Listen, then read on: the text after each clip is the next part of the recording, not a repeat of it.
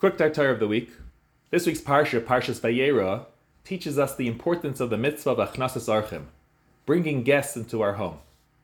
We see this from the fact that even though Avram was in the middle of speaking to Hashem, when he saw the three angels that he thought were regular people, he asked Hashem to wait so that he can go invite those guests into his home. When Avram invited these three guests, he said to them, Yukach no ma'at mayim, please take a little water, v'rachatzu raglechem, and wash your feet. So in the Sefer Oznayim LaTorah, he asks, I don't understand. With everything else, Avram was so generous. He gave them big loaves of bread, he slaughtered three cattle for them, etc., etc. But when it comes to the water, he says, please take a little water?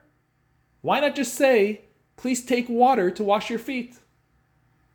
So he explains, why did Avram want them to wash their feet? Because, as Rashi says, he thought they were Arabs, they used to worship the dust of their feet, and he didn't want the Avodah Zarah in his house. So Avram was teaching us a valuable lesson here about Achnasas Archim. There's the concept of kabdeu v'chashdehu. Honor them, but also suspect them. Basically, trust but verify. So Avram does not know these guests. He suspects that they're idol worshippers. So he asks them to wash their feet. But for a host, the real emphasis needs to be on the kabdeu, on honoring your guests.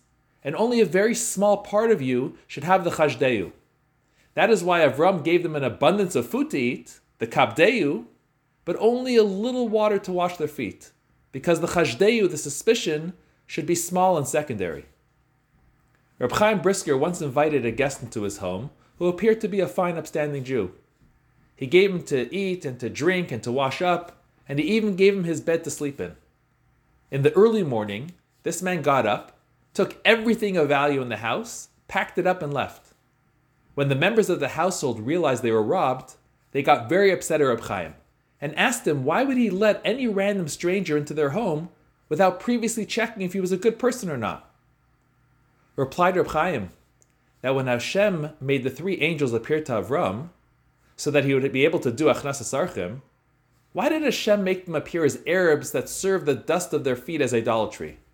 Why couldn't he just make them look like three regular people? The reason, said Reb Chaim, is to teach us a powerful lesson in Achnasas Archim. That it's not for us to start judging people if they are worthy of being our guest. Rather, your door has to be open to everyone, whether you think them worthy or not, even if you suspect them of being idol worshippers. The takeaway for us is the importance of doing a mitzvah wholeheartedly and in a non judgmental way.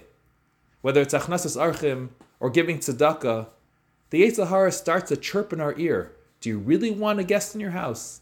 Is that organization really worthy of your money? Comes Avram to teach us that even if you think they are not worthy, the fact that they are another human being in the need of help, you help them. Set aside your preconceived notions or your internal biases and embrace the mitzvah the way God wants us to. And if we do that, just like Avram's Hachnasas Archim led to his being healed and being blessed with a son, so too Hashem will surely shower down many blessings upon us and our families as well. Have a good Shabbos.